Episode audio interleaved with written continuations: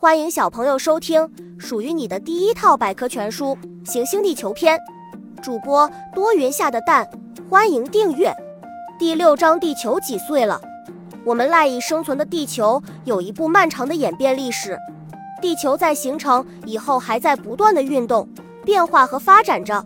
科学家们研究发现，地球至少有四十六亿岁了，目前正处在生机勃勃的青年时期。石头大叔。地球的原始地壳上覆盖着层层叠叠的岩层，这就像一部石头大书，记录着地球几十亿年演变发展的历史。地层中的岩石和化石就像这本书中的文字。人们用现代科学的方法对古老岩石进行测定，知道地球已经四十六亿岁了。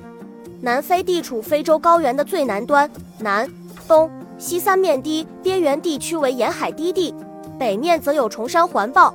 古老的山脉都是地球成长的见证。生命黄金期，地球大概是在四十六亿年前形成的。相对于人的年龄来说，地球已经是老的不能再老了。但是从整个宇宙的发展史来说，地球这个宇宙里小小的成员还正处在生命黄金期的青年时期。小知识：地球也有自己的童年、青壮年，未来的地球也必将走向衰亡、漫长的演变。在地球诞生的四十六亿年中，有四十亿年地球上是无生命的，这个时代被称为太古代和远古代。出现生命后的六亿年分为古生代、中生代和新生代。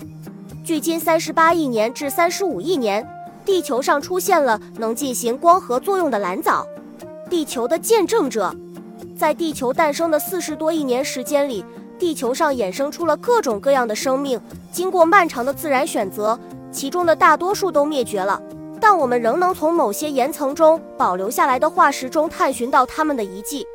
本集播讲完了，想和主播一起探索世界吗？